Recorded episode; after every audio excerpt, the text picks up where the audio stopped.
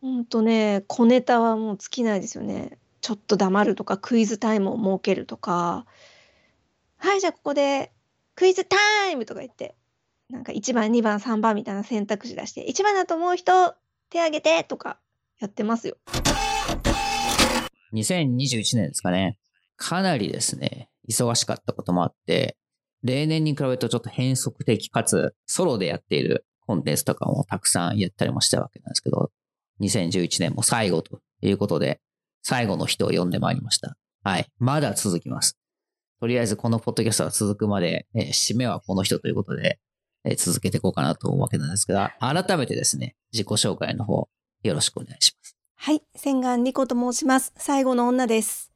一応ですね、ウェブサイトを作るお仕事をしてるはず。うん。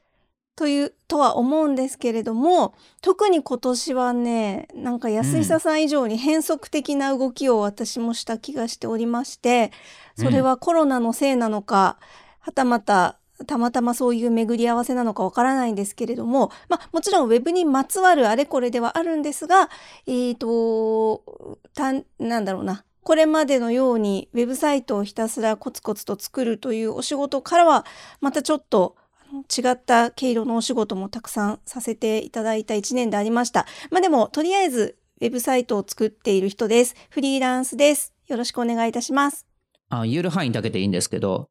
何されてたんですか？そのサイトを作る以外という意味では、はいね、そうですよね。あのね、一応ね、今日お話しさせていただくからと思って書き出してみたんですけど、例えば、えっと、企業研修を今年ね、26本やりました。うん、これは、うん、あのー、3社ですね。数えてみたら3社さんに対して26本。なので、まあ同じ会社の方に向けての研修というのも含むんですけれども、オールリモートで、え実施しまして、という、まあ先生みたいな仕事ですよね。講師業っていうのが結構今年はすごく多くって、で、その、ただ、なんでしょうね、カメラの前で講義をするという以外にもですね、ちょっと変わり種だとコードレビューの仕事っていうのもあって、あらま、はい。はい。若手の社員さんが書いたコードをですね、延々と見て、ここをこうした方がいいとか、ここ間違ってるよとかいう赤ペン先生みたいなことをね、1ヶ月間ぐらいやったりとか、あとは、講師業その2、その3か、えっと、なんだろう、映像講座の制作っていうのもありまして、これはね、ちょっと面白くって、プロの役者さんとの絡みなんかもありつつの、ちょっと半分お芝居みたいな形で、えー、ウェブデザイン、コーディングに関しての講座を作るっていうお仕事なんかもあったんですね。でこれはもうね、台本作るところから私やらせていただいたりとかもしたのですごい面白かったり、あとはね、動画、ウェブで使う、ウェブサイトで使う動画の、えー、ディレクションというほど偉そうなもんでもないんですけれども、まあ、企画をしてこういう映像を撮りたいっていうシナリオを書いたりとか、あとは自分自身もお客さんに頼まれて動画の編集をしたりとか、なんかそんなこともしてました。なるほど。すごいですね。なんかね、めちゃくちゃでした。はい。私も講師業ってあれなんですよ。企業研修今ちょっと話してる間に数えたんですけど、27件ありましたね。おっと、同じじゃないですか、ほとんど。はい。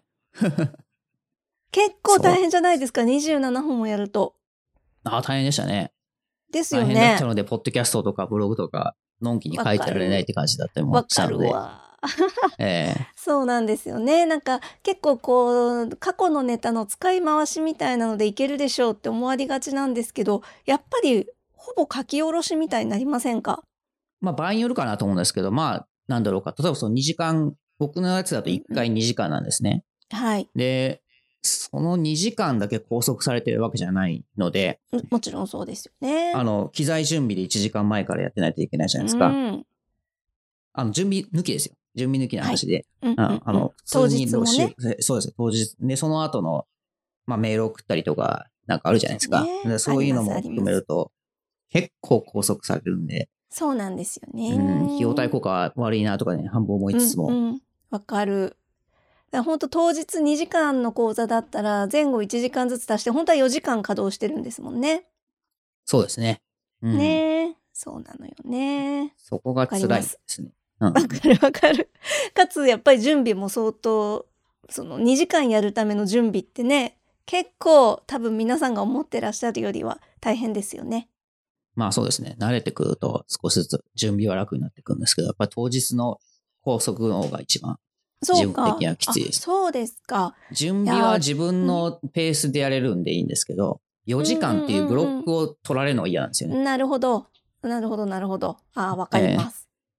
だからそこが辛かったっていうのがあります。かつあれじゃないですか、その本当に4時間だけ空けときゃいいってもんでもなくて、やっぱりそのアイドリングじゃないけど、こう気持ちを持ってったりとか、終わった後もすぐじゃあ終わったから別のお仕事しましょうっていう感じにもならなくないですか？ああ、ならないですね。やっぱモード。ドがこう切り替わるまでちょっと時間が必要だったりしますよね。うん。まあ場合によってはその日は仕事しないとかも。あったりもするので、ううんん。うんうん。あまりお勧めしないですね。はい 確かに。しんどいですね。やっぱそういうこともあって、なんだろうか、昨年からそのコロナみたいなのもあって、だいぶこうリモートで研修をするとか、リモートでセミナーするとかっていうのは、まああったわけじゃないですか。なので、そこから引き続き2011年も、あ、2021年もやりましたっていうことなんでしょうけど、どうなんですかね？昨年と今年と比べて何か変化とか、あの、この辺が変わったとか、この辺が良くなったとか、なんかそういうのってなんかあるんですか、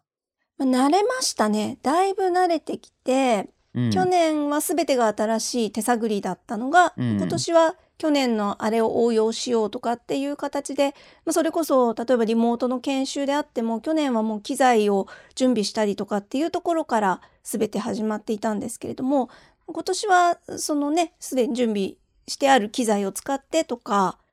あとはそのなんでしょうね研修の実施の仕方なんかもちょっとは慣れましたね。やっぱりリモートでやる独特の、またそのリアルで対面でやるのとは違った手法みたいなものが少しずつ自分の中にも染み、染み込んできたというか、馴染んできたっていう感じはあります。ああ、例えばどんなことなんでしょうね？うん、例えば、そうですね、その、聞いてる方たちの集中力ってやっぱりどうしても対面する時とは全然違ってしまって、そうですね。う。うん、やっぱり短くこう何かブレイクみたいなのを入れないといけなかったりするのでちっちゃな課題を挟みながら研修を進行するであるとかあとは休憩を取るタイミングみたいなのも例えばあらかじめ1時間に1回取りますよみたいなことを言うだけでも皆さんの集中力が変わってくるなっていう気がするので、まあ、その辺の段取りの組み方とかですかね。あとはまあそれこその休憩入れると次再開が何時とかっていうのもきっちりアナウンスしておかないと戻ってこれない方とかがいらっしゃると困るので例えばそれをこう何時から再開しますっていうのを画面に出すとか細かいことですけどそういう小さなノウハウの積み重ねはやっぱり1年分はあったから今年は少しは楽だったかなっていう気はします。それって配信者側と言ったらいいんでしょうかね。講師側が慣れてきて、そういったクオリティコントロールだったりとか、ファシリテーションの仕方っていうのはどんどん変えていってるっていうのはあると思うんですけど、一方、受ける側も慣れてきたと思うんですね。昨年はどちらかというと初めてのリモート研修みたいな感じで、慣れないっていうのもありましたし、あともう一つは新鮮だったっていうのもあると思うんですよ。ああ、これはこれで便利かもしれないっていうのも含めて。今年になってきて僕こう変わってきたなと思ったのが、やっぱりみんな慣れてしまったっていうのもあって、ながらで参加すりゃいいやとか、うんあとは前は顔出ししてたところがしなくなってきたりとか、だいぶ集中力というか、リモート研修とかリモートセミナーを受ける姿勢とかアプローチがお互い変わってきてるような気がしてるんですけど、そうね、ありますね。私もいくつか今年自分も受ける側であの研修に参加したりもしましたけど、うん。確かにおっしゃる通り、やっぱりあの聞き漏らしたところとかは後でアーカイブを見ようみたいな、ちょっとそういう緩みはありますね。で、見ないんですよね。見る見る。私は見るよすごい おお私うん、おと大違いですね。金払ってるから見ますわよ、それは。ああ、お金払っても見ない時もあります。私なんかそういう意味では企業研修の場合、その企業がお金払ってくれちゃってるので、うん。まあ、どのぐらいね、その危機感を持って受講してる方たちが取り組んでるのかなっていうのは、まあ確かに未知数というか、こちらからは伺い知れない部分はありますかね。うん。リコさんがやっている研修の中には多分ハンズオン形式って言ったらいいんでしょうかね。やってるところを一緒一緒にやってみるっていう風なうんうんうんことっていうのはされてたとは思うんですけど、どうでしょう？この今みたいなリモートだと相手のパソコンの内容は見れないじゃないですか、もちろん。どうやってチェックしたりとか、どうやって見たりとか。うん、そうですよね。あうん本当はチェックしたいですけれども、そこはもう仕方ないものと割り切って、えっ、と、発表してくださいとか、データを見せてくださいっていう時間は、もう私はがっつりなくしちゃいました。ああ、はいはいはいもうそ。こは個々の、あの、なんでしょうね、個々にお任せするというか、多分言ってもやらない人はやらないと思うので、とりあえずみんなやってくれてるものと信用して進めるみたいな形にしましたね。そうですよね。なんかある種の信頼関係が成立しないとで、研修がやりづらくなってきたっていうか、そうですね。難しいじゃないですか。なんか、こう、お互いの雰囲気読みながらやれてたのがなんか、リアルでの良かったところだったと思うんですよね。間合いが踏みやすいというか。で、それがわかんないので、もうただひたすらモニターに向かって2時間喋り続けるとか、研修っぽいことをやり続けるっていうのって、なかなか体力がいるなと思うんですね。そ、そこがやっぱ疲れるって言ってるところも、そうですね。心の体力も必要かなと思いますね。だから私の場合は、その企業研修なので、えっと、企業の担当者の方がいらっしゃるので、まあ、綿密にその事前、事後にお話をして、例えば集中力があんまりなさそうだったら、事後課題みたいなのを提出してもらうとか、で、それこそそのコードレビューをするっていう形でフォローするとか、うん、だからその当日、研修の時間内では実施できないことを後日やるみたいな、ちょっと置き換えなんかもしつつ進めました。そうするとどんどん時間食いますよね。そうなのよね。ね まあその辺がまた来年の課題かもしれないですね。いやーもうおお互い様なので自分にも言い聞かせてるんですけど、本当にうんなんかこれって録画して配布してもいいんじゃんとかって思う時もあるわけですよね。うんあの、もちろんその企業ごとにヒアリングして、そこごとにカスタマイズして研修内容を作るっていうところはあるにせよ、その後レコーディングすりゃいいじゃんっていうところもなんかあるじゃないですか。で、その後、あの、見た人から順に質問とか送ってくれればいいわけじゃないですか。極端な話。だから、まあけど、それっていいんだっけっていうところももちろんありつつそうなんですよね。まあ言うてもでもやっぱりライブの緊張感っていうのは多少なりともあると思うので、対面ほどではないんねですよ。。僕ね、それがなくなってんの気がするんですよね。ん昨年とかに比べると。そうですか？だから、ながらで普通にやってる人が増えてきたんじゃないかなと思うんですよ。前は、こう、なんとか、うんインターネットで、リモートでっていう物珍しさで、こう、積極的に参加してた人たちも、なんか次第にこう、もう今やウェブ系だったらもう、本当にたくさんあるわけじゃないですか。そうですね。普通に、ね。別に企業研修っていうジャンルに絞ったところでも、なんだろうか、オンデマンドで受けれる研修っていうのは、まあ世にはいっぱいあるわけじゃないですか。だからそういったことも考えても、わざわざライブでっていうふうなところでも、映像という意味では、ライブだろうが、ね、レコーディングされてるものってそんなに変わんないじゃないですか。今の、ただ教えてるっていうふうなだけであれば。そうすると、うん、緊張感ってそもそもあんのかなっていうふうに思うときも。まあ多少なりともその緊張感を喚起するために私はリアクションみたいなボタンは押してもらったりしますね。これわかる人とかこの答え1だと思う人とか言ってなるパコポコポコって手のあのマークを上げさせたりとかっていうのはやってるかな。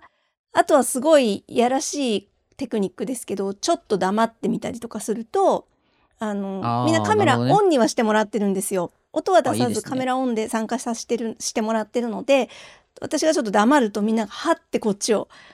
見る顔が カメラに映るのでそれでちょっとこう集中してもらったりとかああまあ本当に細かいことですけどね。いや、そういうことしないとなかなか集中力が続かないですし、やっぱりリモートだからっていうので安心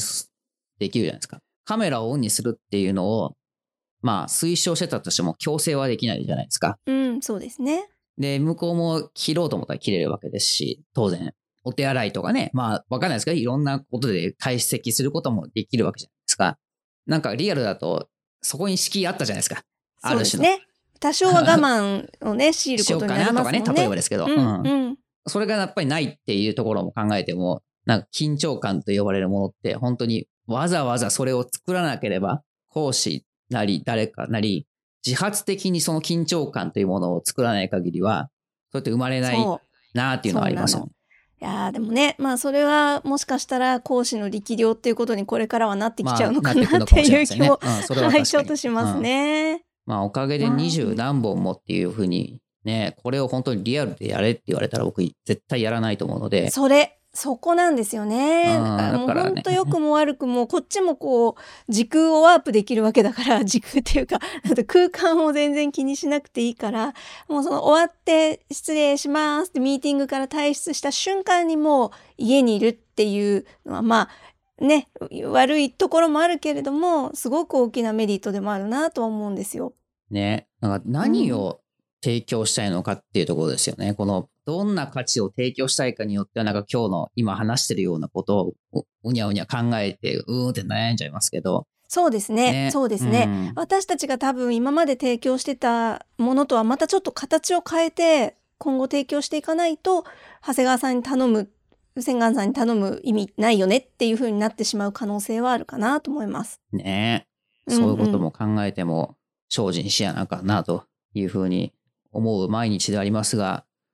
どうなんですか？こう、昨年でしたっけ？もう1周年ですか？このよかった探し、ポッドキャスト。はい、ポッドキャスト長谷川先生に安久先生に か感感化されまして 始めましたけどちょうどね1年ぐらい丸1年経ったぐらいですかね。すごいですね。けど、コンスタントに、よう続きますね。さっき言ってたみたいに、こう、セミナーが忙しいとか、いろいろやってますとか言ってる割には、こう、コンスタントに出して、完全に負けましたけどね、そういうのでもね、言うても7月からなんです。7月から週1ペースで出すようにして、その前はもう本当に気ままに時間ができた時に出すようにしてたんですけれども、やっぱりちょっとね、定期配信した方がいいのかなっていう気がして、まあ、今ちょっとテスト的でもあるんですけど、うん 言うのは簡単にやるのが難しいのは、この定期配信ってやつ。そうですよね。きついですよ。あの、毎週月曜日の正午に配信してるんですけど、月曜日のお昼に出すためには、少なくとも日曜日には撮っとかないといけないんで、そうね。編集とかも考えたりとかすると、また気が遠くなってくるし。本当ですよ。軽く4時間ぐらいかな。私すごい短い内容なので、10分から15分ぐらいなんですけど、それでも結局喋って編集して、なんでしょうね、そのカンパケというか出せる状態にして、あと、こういろいろスケジュールに、スケジュールするっていうんですか、なんか公開スケジュールに設定とかをしたりとか、なんやかんやで4時間ぐらいは多分かかってるんですよ。だから毎うん週土曜日か日曜日、あの 休めずにそれを4時間かけてやるっていう。何なんでしょうこれ。な誰のためにやってるのか何のためにやってるのかいやいや分からなくなりつつあります。そのモチベーションはどっから来てるんですか？そういうふうに週1って僕週1は絶対できないって思ったから今みたいにこうスケジュールでやってるんですけどそうですね。まあ、あのやっぱりでも格段に喋るなんだろうな力っていうほど言っちゃうとちょっとそそこまでじゃないじゃんって言われちゃいそうですけれども自分のこう喋ってるところを俯瞰で感じ取るとかそういう力はついた気がします。力がつくからって言って続く？すごいね。んいやー、大したものだと思いますよ、これ。まあ、あとはやっぱりね欲しがりさんになってきたんですよねだんだん。何が欲しいんですたか えー、人気が欲しい。人気が欲しい？人気欲しいっす先輩。人気ね。うん前もね一度安久さんにコンコンとこう相談をしたのにまだ1年経っても同じこと言ってるのかと叱られそうなんですけれどもやっぱりねなんかねなんでしょうね承認欲求っていうのもまたちょっと違う気がしていてなるほど。ううん。んはい別にね私もお仕事でも承認していただいてると思ってますしそれこそ研修とかね呼んでいただけるのすごく嬉しいし全く。そうなんですよ。全然ね、不満はないんですけれども、なんかね、もうちょっとランキング上がりたいなとか、なんかもうちょっとレビュー欲しいなとか、なんかコメント誰かくんないかなとか、やっぱ反応がね、どうしても欲しいなと思っちゃうんですよね。あれなんですかね、承認欲求はそんなにないっていうのは僕もなんか納得なんですよね。仕事っていうか、プロフェッショナルの世界できちんと存在であり価値を認められてるっていうのは、こともあったりもするから、なんかそれ、それプラス他に求める必要性がそもそもあんのかっていうふうなところもあるから、まあ確かにそうだなと思うんだけど、なんやろうな。競争心が強いんですかね。それは、まあなんかいろんな要素が多分あるなと思っていて、確かに競争心というのはあります。うんあの例えば同時期にポッドキャストを始めたその仕事とか全くつながりのない面識のないいくつかのポッドキャスト番組の、まあ、ポッドキャスターの方とのやり取りがあるんですけれどもその中で一組あの一番組ドーンとね人気が出た番組があるんですよ。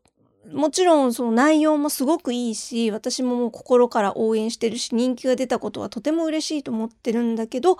その一方でちょっと置いてかれた感があって悔しいなっていう気持ちが正直ゼロではないですね。全然ね、そういうのないから。ねえ。でね、あと今うん日その安井さんとお話しさせていただくにあたって、これは多分ポッドキャストだけじゃなくて YouTube やってる人もブログ書いてる人もみんな多分同じような悩みはあるだろうなと思ってるので。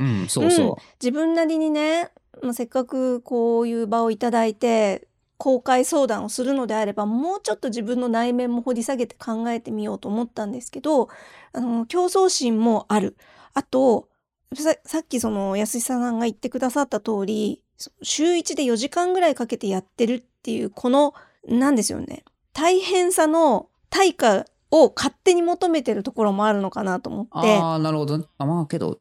共感はできるわ、それは。なるほど。はい。なんか好きでやってることなのに、そして自分のその喋りのスキルを上げるためにやってて、実際ちゃんとその帰りも今もらってる、自分で実感してるわけですよ。喋りもちょっと上手くなったよねとか思ってるくせに、やっぱりこんな大変な思いしてるんだから、もうちょっとみんな見てみて、聞いて聞いてみたいなのが多分一番なんか大きいところかなっていう気はしました。まずちょっと今日の話を進めていくのにあたってですね、一つ前提条件を押さえておきたいんですけど、今回、千賀さんがこうやって言ってくれてるのは、ある種1年続けたという、ね、持続した結果、こうやって言ってるっていうところが結構重要かなと思ってですね。つまり、1回目からそんなこと言ってたらもう甘いわけなんですよ。半年1年続けてからそうやって言ってんだったら、説得力あるんですよね。なんか。1年は続けて、しかも、週に1回っていうかなりハイペースで配信してきたっていう意味では、まあ一つの実績ですよね、これかなり。コンテンツ配信においては。そうですね。まあ、この週1配信もやっぱり人気を得たいがための施策でもあるし、まあ、それ以外にも自分なりには番組のコンセプトとかも含め、ある程度こう、なんでしょうね、広く受け入れられるであろうと、自分なりに考えて作ってきた結果が、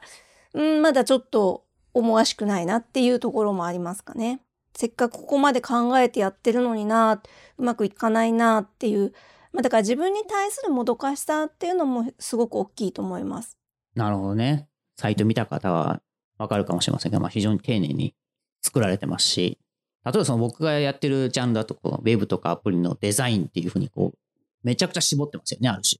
で、絞るとどうなのかっていうと、まあ、上限は低いですよね。あの、リーチする上限っていうのはもう限りがあると思うので、まあちょっと、仕方ないかなと思うんですけど、まあ、リコさんの場合は、一概にそうではないですし、ものとかことっていうところにフォーカスしてるっていう意味でも、まあ少し広めにリーチしそうな感じはしますよね。あの、うん一般に売られている商品のレビューをするっていう番組なんですけれども、まあこれも自分なりに一生懸命考えた結果ではあって、まあ本当は私多分専門の分野で安久さんのように勝負するのが筋だとは思うんですよ。そしてそこにしか価値はないというのも分かってるんですけれども、ポッドキャストって結構いろいろ聞いてみると基本皆さん自分のことを喋ってるんですよね。で、確かに。その特に、うん専門的なことでもないしお仕事のことでもないことを喋ってる方が大多数なんですよ。うんでその中である程度こう頭一つ飛び出るにはやっぱりテーマが必要だろうっていうことも考えたりそれは確かに。そうなんですよねどこの誰とも知らない人がただ今日こんなことがありましたって言ってても誰が聞くかいっていう話なのでその辺は自分なりに戦略も立てて始める前にある程度聞いてもらえるだろう興味を持ってもらえるだろうって計算したつもりなんだけどそこまでじゃないのかなとかねなんか考えちゃいますねもやもやっと今まででこう、広告とか出したことってあるんですか？広告はないですああ、じゃあ出せばいいんですよ。広告？広告？あそうですよ。なんで、ソーシャルメディア系の広告とかって結構ターゲティングしやすいので、面白いですよ、これやると。安下さんはポッドキャストではやられてないですよね？ポッドキャストでやったことはないですね。ただ、あの、セミナーとかの告知した後に、試しに Twitter 広告とか Facebook 広告とか打ったりとかして、伸びんのかしらとか、こんなコピーでどうなのかしらとかっていうふうに実験とかはしたことありますね。なるほど。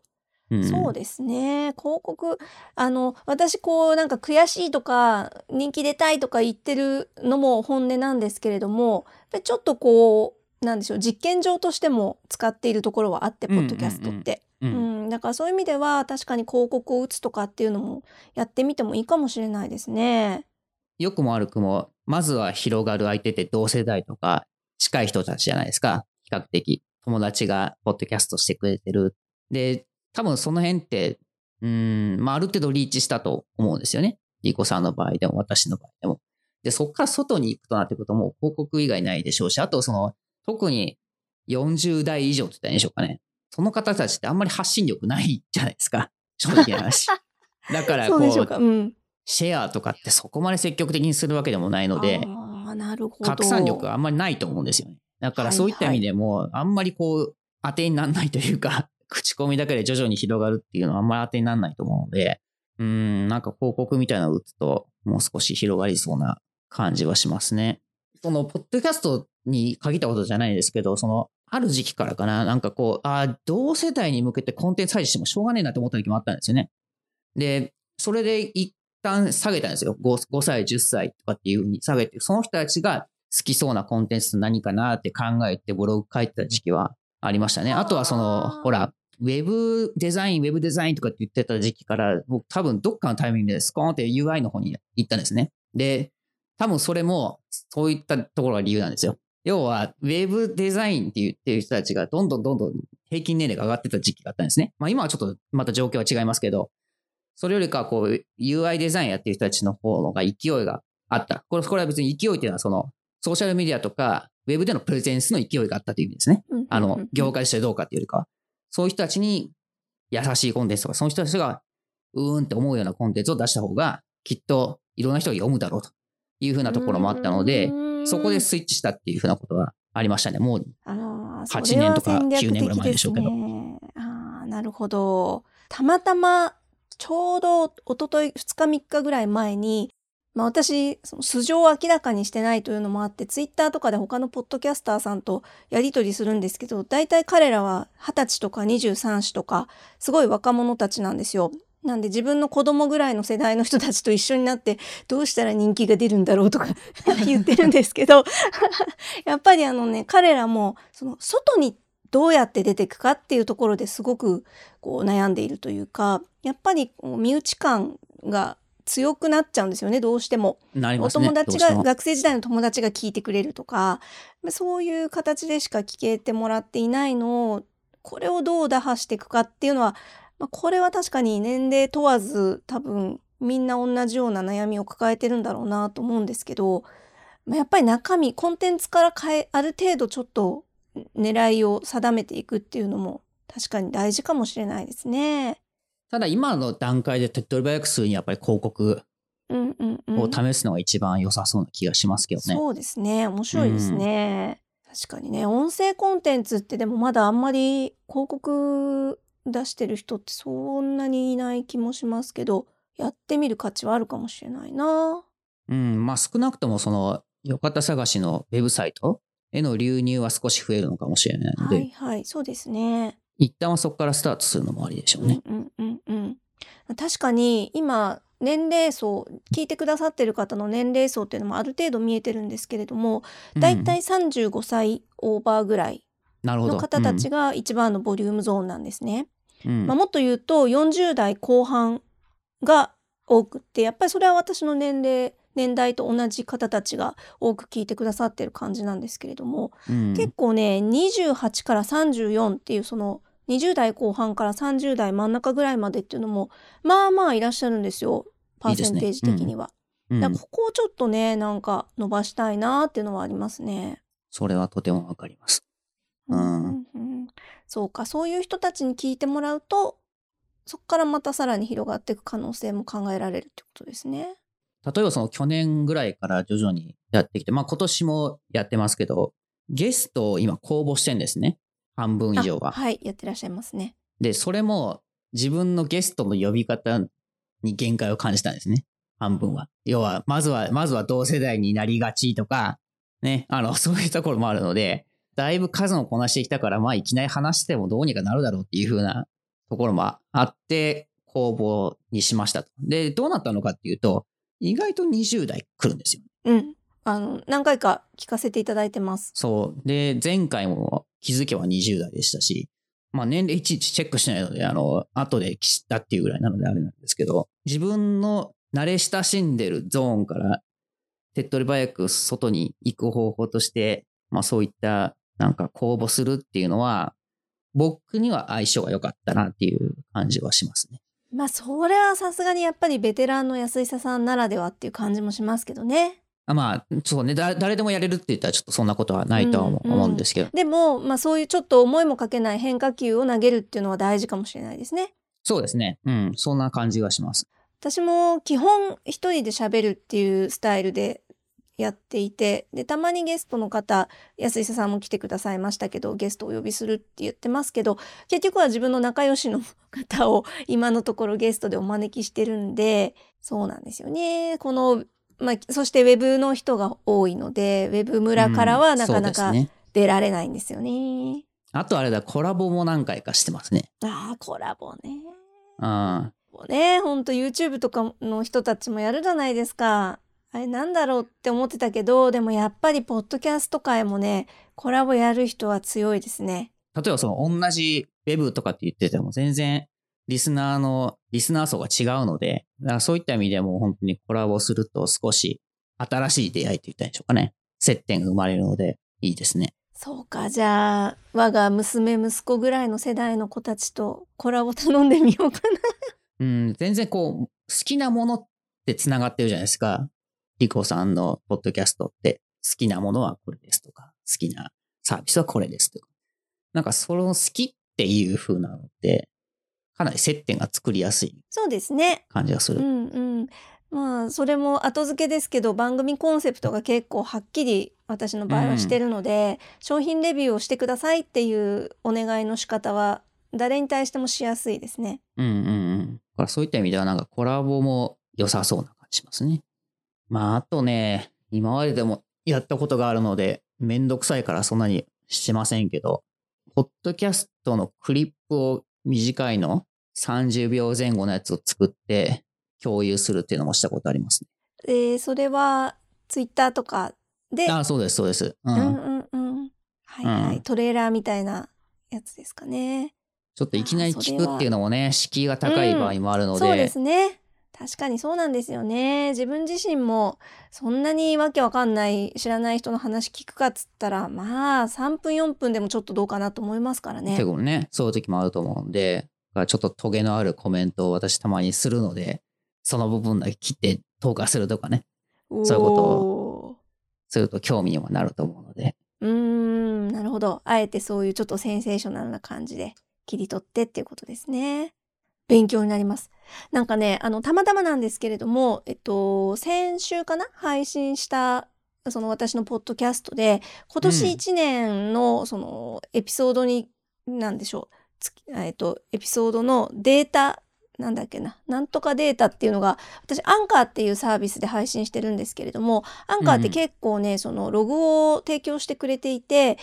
例えばその1エピソードごとに、最初100%の人たちが当然、まあ、再生ボタンを押して聞き始めてくれるんだけど、その人たちが何分後に離脱したと、どれぐらい離脱していくかっていうのをグラフで見せてくれたりするんですね。うん。はで、い。これが残酷なれど、すごく真実を語っていて、ちょっと面白かったので、あの配信にもしたんですけれども、まあこれはちょっとやっぱりオタクっぽすぎたみたいであんまり再生数伸びなかったんですが、個人的にはすごいあの勉強になっていて、まあ、大体ね、ダメな時は本当最初開始1分も経たずにガンと減るんですよ。20%ぐらい減っちゃったりするんです。あ、切ない。なるほど。切ない、はい悲しい。でも、こもうこらえてね、一応検証したんですよ。もうすべて全エピソード分検証したんですけど、そうすると、例えば最初の導入がぐだぐだ長く喋りすぎてると明らかに最初でバッと減っちゃったりとか、あとは、なんでしょうね、あの、内輪っぽいこと言い出すとダメですね。ああ、重要ね。うんなるほどはいいただいたコメントを最初に読んでるところとかは、時とかは、やっぱ最初ぐっと減るんですよ。でも逆を返すと、それは新規の方が多いってことかなと思って、新規のユーリスナーさんからすると、そのおなじみの常連さんのコメントとかどうでもいいから、飛ばしちゃったり離脱しちゃったりする気がするんですね。なので、ご新規さんも結構いるって考えると、それはそれでまあ前向きに捉えられるなと思って、うん。まあ、だからこそ、やっぱり導入はキュッとコンパクトにしないといけないんだなと思ったり、あとは自分語りみたいなものは極力やっぱり減らさないといけないんだなとか、ああ、はい。うん、まあでもね、そうやってとあんまりにもこう研ぎ澄ましていくと結局、なんでしょうね。ただこう情報を読み上げておしまいみたいな。そうなんですよ。うん個性みたいはなものもなくなっちゃうので、それはそれでどうかなと思うんですけど、まあ、ただその構成みたいなのっていうのはちゃんと考えた方がきっといいんだろうなと思っていて。そういうことですね。そうですね。例えばまあちょっと自分のキャラクターを出すような話は最後にするとか。そうするとまあ新規さんは途中まで聞いてもう本編が終わったらさようならでも常連さんは最後まで聞いてくれたりするのでそういう構成にすると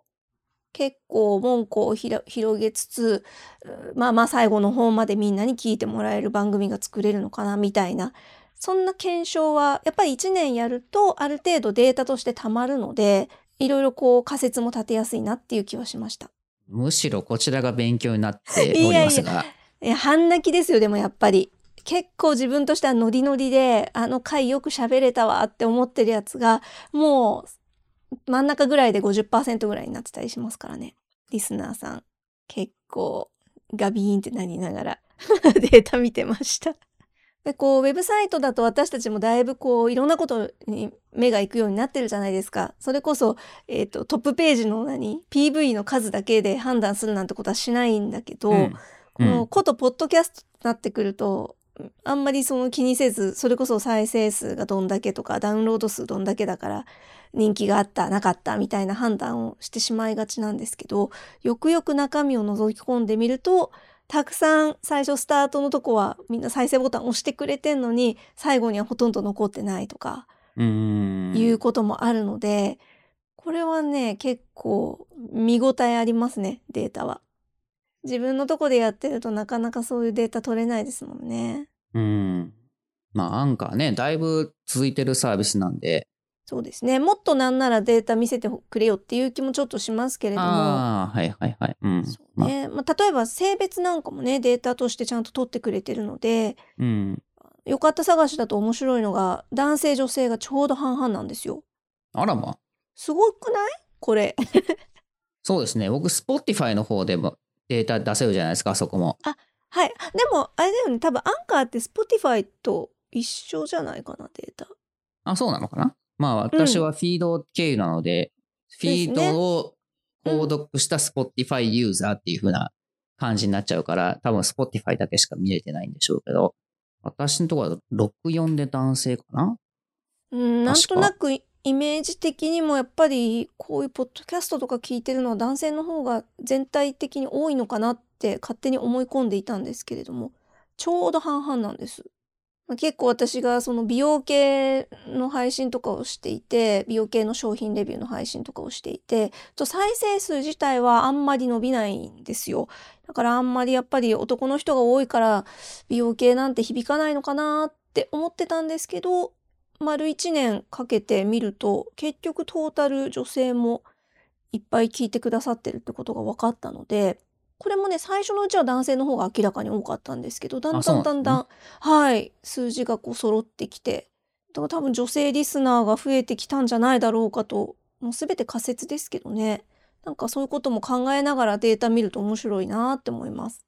いいね。ああ、僕嘘つきましたね。私のところはな、Spotify の話だけしてしまうと7割が男性ですね。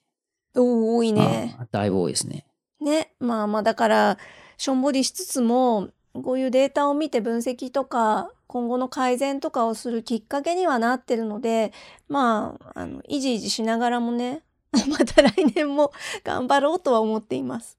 そうか。けどなんか目標があった方が確かに続けるにはいいですよね。もっとリスナー数増やそうとか、そういうの。そうですね。そういうなんか数に目標を置くのはいかがなものかっていう、これも安久さんに言っていただいて、本当その通りだなと心から思うんですけれども、やっぱり手っ取り早いのは数字なんでね。まあね、それは、あの、そうだと思いますね。なんかこう、ビジネスだと数ですよ。完全に。お仕事だと数字なので。うん。ちょっとその癖がついちゃってるとこもあんのかもしれないな。そつい数字に。結果を求めちゃうっていうね、良くない癖がついてんのかもいな。や、けどいいんじゃないですかそれはそれで。うん。ちょっと僕は精神衛生上よく、良くないので、控えてるって感じですね。知りたくないんじゃなくて。うんうんうん。まあだから、もしかしたら私もコメントとかいただけるとそれだけで舞い上がっちゃって数字はあんまりどうでもよくなるのかもしれなあー、それね、ありそう。うん。一個でも来るとね、全然違いますからね。やったーってなりますよね。また頑張ろうってなりなるなるなるますよね。うん。全然なうる。ん、意外とだからその数字が上がるよりかなんか毎回こう一人二人まあでも一人二人は反応してくださるのでもうこれは贅沢なのかもしれないですけどねだからまあそういう反応がもっと増えてくるとよりやる気が出るかもかなっていう気はするなうん。本当にどこにモチベーションを置いてるのかで、随分アプローチが変わってきますね。数字の方見てるのであれば、なんか、千安さんみたいに、こう、いろいろデータを見たくなるっていうのはすごいわかりますし、まあ、そもそも見なきゃね、っていうのもあると思うので、いやいやでも安井さんはその今のスタイルでずっと続けてらしてそれこそあなたちゃんと数字も伴ってるじゃないですか安井さんは。いや、どうなんでしょうね。右肩上がりでどんどん上がっていったわけじゃないですよ。やっぱりエピソードが、によってかなり変わってはくるので、まあゲストの種類だったりとか、あとはまあ私がソロで話すにしても、倍ぐらい違いますからね。下手したら。いいやつと悪いやつで。まあ簡単に言うと、キャッチーなタイトルとか入れてあるとかなり行きやすいですけどね。あちなみにそのエピソードの長さってどうですか？長い方が聞かれるとかああ、もう関係ない。関係ないですね。関係ない本当にトピックとゲストによります。うん結構ほら長いと、まあ、私の回も私が出していただく回なんかも結構長くなるじゃないですか1時間超えとか。はいはい。うん、そうですね。結構その私が聞く場合リスナーの場合に1時間超えとかだとちょっとこう心して聞こうっていう感じになるんですけれども皆さんその辺はあまり気にせず長かろなんかばらうがつきがありますね。例えばその千眼さんの昨年のポッドキャスト、これってトップ3分の1ぐらいに入る。だから、だいぶいい方ですよ。長くても関係ないってことか。そう、長くても関係ないですね。例えばその短いやつとかでもよろし、あ例えばその最近でも短めの、あの、ポッドキャストとかするようにして、あの、ゲストで30分以内みたいなのもありますけど、それでもやっぱり低いのと高いので、今ざっと見てるだけでも2倍ぐらい違いますね。ああそうですか。うん。そうかじゃあ関係ないんだな。いや私もね実はその短めできるだけ短くコンパクトにと思って10分15分ぐらいを一生懸命目標にやってるんですけれどもでもね結局私も今エピソードのとりあえず再生回数だけを見ますと安井さんゲストの回がね一番なんですよ。マジですか？けどうさ、ん、一番長くそれ掲載されてるからっていうのはありますよね。そうそう、それもあるよ ね。ポッドキャストってそうなんですよね。長く置いときゃ見つけてもらえる率も高まるので。ただ、それの、それにしてもやっぱりダントツだし、で、時間としてはまあまあ、私の番組にしては長いんですよ。40分ぐらい喋ってるので。だから、そうですね、トータル。で、私のとこもね、やっぱり対談がすごい聞いてもらえるんですね。一人喋りよりも、は明らかに対談の方が 悔しいぐらい人気があるので、うーん、やっぱり長さじゃないんだなっていうのも、この1年やって分かりました。ソロでやるやつとかは、もう僕の場合だと本当にタイトル見ただけでも仕事に直結しそうな感じのタイトルのがやっぱり伸びますね。うんうんうんうん。そうあの、ねわかりやすいのだとね、これとか UI の品質は何ですかねみたいな感じのような、ああ、いいね。はい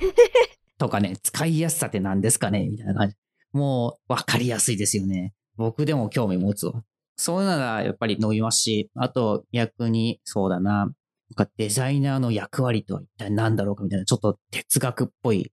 考え方っぽいタイトルにすると落ちますね。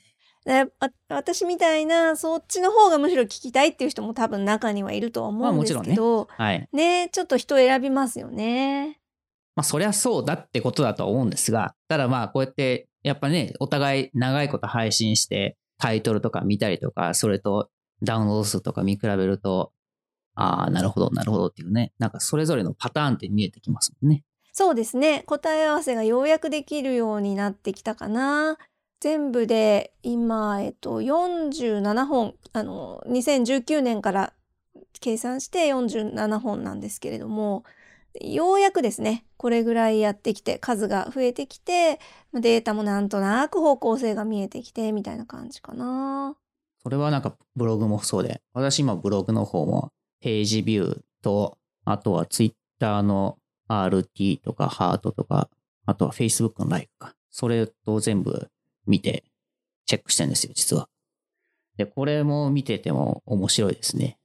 やっぱりキャッチーなやつとか、あとは、あれが面白いですよ。あの、ツイッターでは爆発的に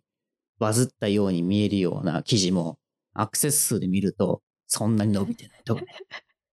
なぜだ もうわかりますけどね。タイムライン見てしか判断しないので、ツイッターの人たちの多くは。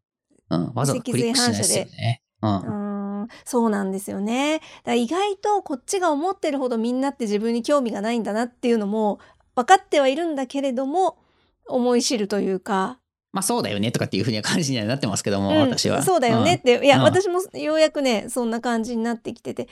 まあでも、面白いもんで、Facebook とか Twitter とかでも一応告知はするんですよ。そうすると、あの、まあ、ああいったね、SNS ってほら、結構操作されちゃうっていうか、なんだっけ、ひね、表示さされるされないみたいなコントロールされちゃうんで、多分、ある一定のユーザーさんにはそもそも投稿自体見えてないんだろうなと思いつつ、やっぱりその毎回、あの、いいねとかをしてくれ、くださる方が決まっているので、多分その方たちは本当に聞いたり見たりしてくれてるんだろうなと思ってう、ん。なんかすごく心の中で勝手にこう、ありがとうっていつも思いながら 見てます。けど、こういったことができるのが僕は個人のコンテンツ配信のいいところだなと思うんですよ。あの、これお客さんでできないじゃないですか。ここで得たノウハウをお客さんに提供するってのはできますけど。そうですね。そうなんですよ。だからやっぱり、あの、ブログでも自分のウェブサイト、私なんかは自分のウェブサイトを作るといいよみたいなことは再三、あの、研修なんかでも若い皆さんにお話しするんですけど、まあ今だったらもうウェブサイトっていうよりも、本当にブログでも何でもいいから、SNS でもなんならいいから、とにかく自分のその実験場みたいなのを持つっていうのは絶対やった方がいいなと思います。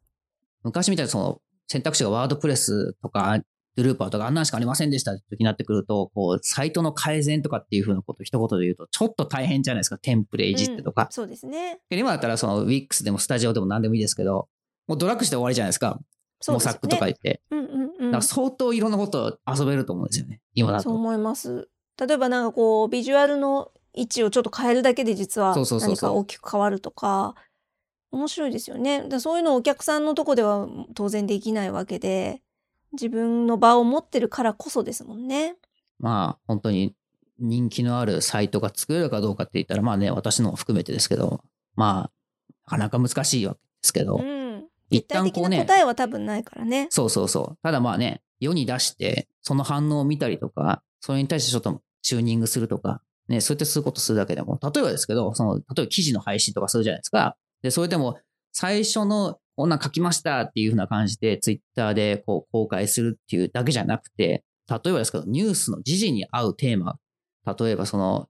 まあ、昔ありましたけど、その、どこのなんとか事件とかってあったわけじゃないですか。はいはい。で、うんそれに関係する記事を昔書いたとするじゃないですか。いいロゴの書き作り方みたいなところが、調査の仕方とか。だからそういったものを、過去のやつを、その時事に合わせてツイートするだけでも爆発的に増えるので、そういう風な運用ノウハウとかを知るのは、うんもうセミナーとかそんな本とか読んじゃダメなんですよ。やんなくちゃわかんないので、うんこういうのって。そうね。で、やってみて、あれれってこともありますしね。これ絶対いけると思ったら、全然肩透かしだったとかいうこともあるしね。そういったことを通して、うんあ、なるほど、いいものを作ったら人がいいって認めてくれるわけじゃないんだなっていうのをね、身をもって体験できるという意味ではね。そうなんですよね。いいものが必ずしも人に、人目に触れるとは限らないし、まあ、ただね、やっぱりいいものでなければ多分、そ、そう、なんだろうな、頭打ちというか、すぐ頭打ちが来るとは思うんですけれども、最低限ね、ある程度のクオリティっていうのはもちろん担保した上で、あとはそれをどう見せるかとか、どう運用するかっていうところで結構結果は大きく変わってきますよね。週一にポッドキャストを出してるじゃないですか、今って。それを、やっぱり効率的にするとか、あの、何かこう自動化することによって少しこう、作業を短縮するとか、そういうことしてるんですか？えーっと、ポッドキャストの収録に関しては、前は、えっと、一生懸命、なんでしょうね、事前にこう、準備をして、頭の中でシミュレーションしてから喋るみたいなことをしてたんですけど、それをやるとやっぱり時間がとってもかかってしまうので、今はもうとにかく喋り出すことにしてるんですね。で、例えば途中で噛んだとか、いやいや、こんなこと言いたいんじゃなかったっていう時も、もう止めずに、もう一回その自分で編集点を作り作って、無言をちょっと長めに取ってから、もう一回同じことを言う。うん。と、後から波形を見ただけで、こう、動いてないところ、黙ってたところがはっきりわかる、見た目でわかるので、もうそこで編集をしてつなげちゃうとかっていう、まあそういうちっちゃな編集テクニックみたいなものは身についたのと、あとは、えっと、その収録して編集してカンパケにしたものを、えっと、以前はもうリアルタイムですぐパブリッシュしてたんですけれども、今はもうさっきもちょっと言いましたけれども、スケジュールにこう組み込んで自動で配信されるようにっていう登録しとくっていうことはやるようになりました。だから今はまだできてないけど、ゆくゆくは何回か分まとめて撮って、時間のある時に。で、それを例えば2週分とか3週分とか登録しておけるようになるともっと多分楽になるんだろうなとは思ってます。うん。その辺のこう効率化だったりとか、あとは先ほども言ってたそのクオリティで、これって結構主観的かつ、我々が思ってるほどクオリティが必要ないっていうケースってあるような気がしてるんですね。そのクオリティが低い低い低いとか言ってる間に、コンテンツを配信する機会を漏らしてしまって、経験も積めなくななって、フィードバックを見と見れなくなってっていうふうなことって結構あるような気がしてて、どこまで下げても大丈夫なんだろうかとか、ここまで下げると配信を増やせれるかもしれないとかっていうところもちょっと考えると、そうね。確かに。うん、そのバランスですよね。そう、その辺のバランスだとも低くてもいいっていう意味じゃないんですけど、その低さって自分が思ってよりもっと低くても出せるんだよっていうふうなところのさじ加減もちょっとうん。知っておくといいのかなそうです。ね。うん。そうね。自分への期待値みたいなのもどの程度まで、結局もう全部自己満足じゃないですか。自分で勝手に配信してるもんなんだから。ううこれは僕もそう。うん。ブログにせよね、ポッドキャストにせよ、うん全部そうだと思うんですけど、まあ、例えば私の場合はある程度のその音質みたいなものっていうのはすごくこだわりがあって、人のを聞いていても、どんないいこと喋ってても音質が悪いともうそれだけでちょっと辛くなっちゃったりするので、まあその辺はどうしても担保したいなっていうのはあるんですけど、ただ話の内容に関してはじゃあ今クオリティ高いのかって言ったら全くそんなことないんで、下手くそなんで、まあこればっかりは、まあ自分の中で折り合いがつくかどうかってことだとは思うんですけど、僕は一番敵だと思ってるのは完璧主義だと思ってるので、特にそのコンテンツ配信に関しては。うんうんうんまあデザインも多少そうだと思うんですけど、なんかそこによっていろいろな機会を失うっていうのはすごくあるような気がするので、本当にいろいろ出して、その後、まあ今日のリコさんがやってるみたいに検証したりとか、様子を伺うとかっていうことは必要なんじゃないかなという感じはしますね。ああそれこそだって私、ポッドキャストも実は2か、2、3ヶ月前に過去回ね、ほぼ全部実はデータ入れ替えてて、音声データ。マジですか？すバカじゃないと思うんですけど、それあの別に収録し直してるわけじゃなくて、えっと、当時撮った音声をそのまんまなんですけど、ボリュームがね、ある程度なんか、ポッドキャストってこれぐらいの、その、なんでしょう、ボリュームで出すっていう、えー規定があるらしいんですよ、YouTube とかも。あ、そうなんですね。はいそう、よく YouTube とか見てると、なんかこう、えっと、その YouTube のコンテンツが切り替わると急に音が大きくなったりちっちゃくなったりって皆さんも経験あるんじゃないかなと思うんですけれども、まあ、ああいうことを防ぐために一応このぐらいで出しましょうっていう規定があるんですけど、全然私の以前出してた、配信してたものが、その規定よりも低いレベルで音声が配信されてたんで、まあ、要はちっちゃく、音がちっちゃかったんですよ。なんで、まあその、良しと言われている規定に全部合わせてボリュームを上げたものを差し替えるっていうのをやったりしたんですけど、まあ、正直これなんかは完全に自己満だし、誰もそんなこと 求めてないし、これはやらなくていい作業だなって思いながら、これは私が好きでやってるって思いながら差し替えてました。多分そういうところもあると思うんですよ。まあね、そうね。そこを評価に結びつけなければいいんじゃないかなっていうぐらいじゃないですか。うん、そうそう今日の話につなげようとしたら。そうですね。そういう苦労は全然それはね評価されるべきものじゃないしそんなことで期待を持ってしまうんだったらそれはあまりにも何て言うんでしょう 自分に対しての、うんね、自己評価がちょっと高すぎるうんそうですね。まあとはいってもそういった努力がまた将来につながるっていうところもあると思うので今後もポッドキャストまだ続けるんですねしばらくは。もちろんもちろん頑張ります。はい。よかったです。はい。今後も期待しております。ありがとうございます。ちょっとま、なんか今回はお悩み相談室みたいになった、なってしまって、聞いてる皆さん置いてけぼりだったら申し訳ないんですけれども。今後の千賀さんの活動を見ていきたいと思ったらどうしたらいいんですか？そうですね。まあ今日散々こんなポッドキャストについて喋らせていただいたので、ポッドキャスト聞いてみようかなって思ってくださった方は、よかった探しという番組をやっておりますので、えっ、ー、と、Apple Podcast でも、Google Podcast でも、Spotify でも、Amazon Podcast でも聞けますので、よかった探しを検索してみてください。あとは、サイトもやっているので、えっ、ー、と、専用のウェブサイトの方をアクセスしていただくと、過去回とかも聞きやすいかなと思います。ありがとうございます。あとはなんか、Twitter とかフォローするといい感じですかね。ツイッターはね、大したことないかもしれないですね。えっと、番組の、その、ポッドキャストのアカウントは、えっと、概要欄の方から多分、リンク貼っていただけると思うので、もしあの、配信すぐしたよとか、今したよみたいなのを受け取りたいと思ってくださる既得な方がいらしたら、ツイッターのアカウントフォローしていただくと、配信したらすぐにお知らせがいくかなと思います。いつもはなんか、今後のウェブ制作どうなんですかねみたいなのを散々続けておりましたが、今日は全然違ってよかったですね。そうですね。きっとでもこれって、あの、配信を、発信をしたい人にとっては、結構皆さん共通の悩みだったり、うん、なんか、わかるわかるって言ってもらえる内容だった気がしますし、あと、やっぱり皆さんにもぜひ発信はしていただきたいなって、そうですね。思いますね。なんかこの業界で長くいる我々からのメッセージとしては、来年に向けて何かしら皆さんも発信してみてはいかがでしょうっていうのは言いたくないですか？年末に配信するので、2022年に向けてですね、なんかやりたいなと、うん、ね、新たなスタートみたいな感じでね、始めたいという方いるかもしれませんので、その時にはぜひ、これをモチベーションにして、スタートしていただけたらと思います。そうですよ。多分もうブログも YouTube も